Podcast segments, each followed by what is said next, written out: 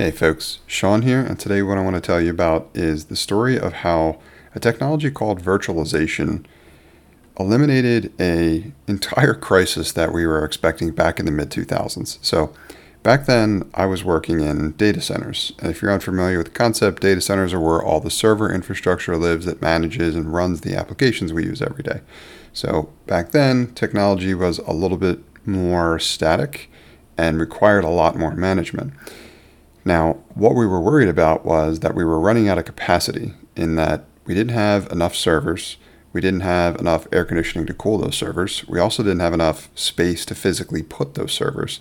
We had all these capacity constraints, and we were really concerned that we weren't going to solve this problem. Didn't seem to have a very straightforward or easy solution, so we were a little panicked there because we couldn't rack mount servers fast enough in order to keep up with the demand for infrastructure to run the applications that we needed to run for our customers.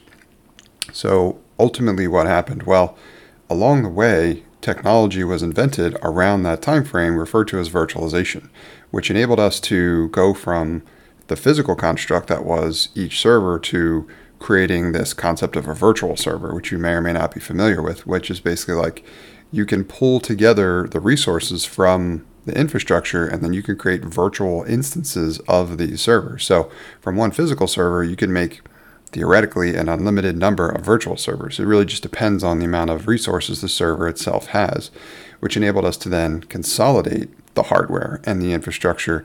And ultimately, what this led to was a reversal of this trend of just consuming more resources and requiring expansion and all this crazy investment and new building and construction and all that kind of stuff it, it didn't just slow down, it actually reversed itself and data centers started to shrink. So, what was wild was where we thought we were going to be needing new buildings and stuff like that, we ended up having empty rows where servers used to be.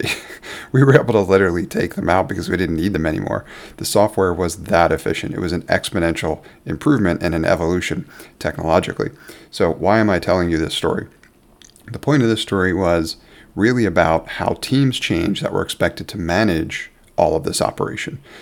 The skills that were in demand previously, which was managing all of the hardware, ultimately became commoditized and fell out of favor, and in became a significantly higher demand for folks to better understand how to manage the software so we could figure out how to leverage these new tools and resources to the best of their capabilities. As such, the demand really shifted there in terms of what we needed skills wise and how those teams changed. Now, the reason why that's relevant is because I believe that should, it provides a good example of something we're on the precipice of again, which is the invention of new technology and a new wave that's about to change technical teams. That being AI, with the invention of tools like ChatGPT from OpenAI.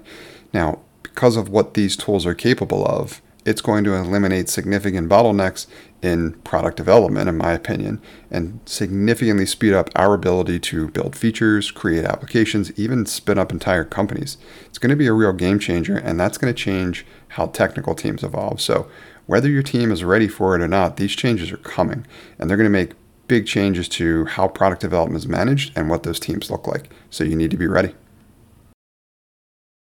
Hey folks, Sean here, and thanks for listening to this episode. I hope you got a ton of value out of it.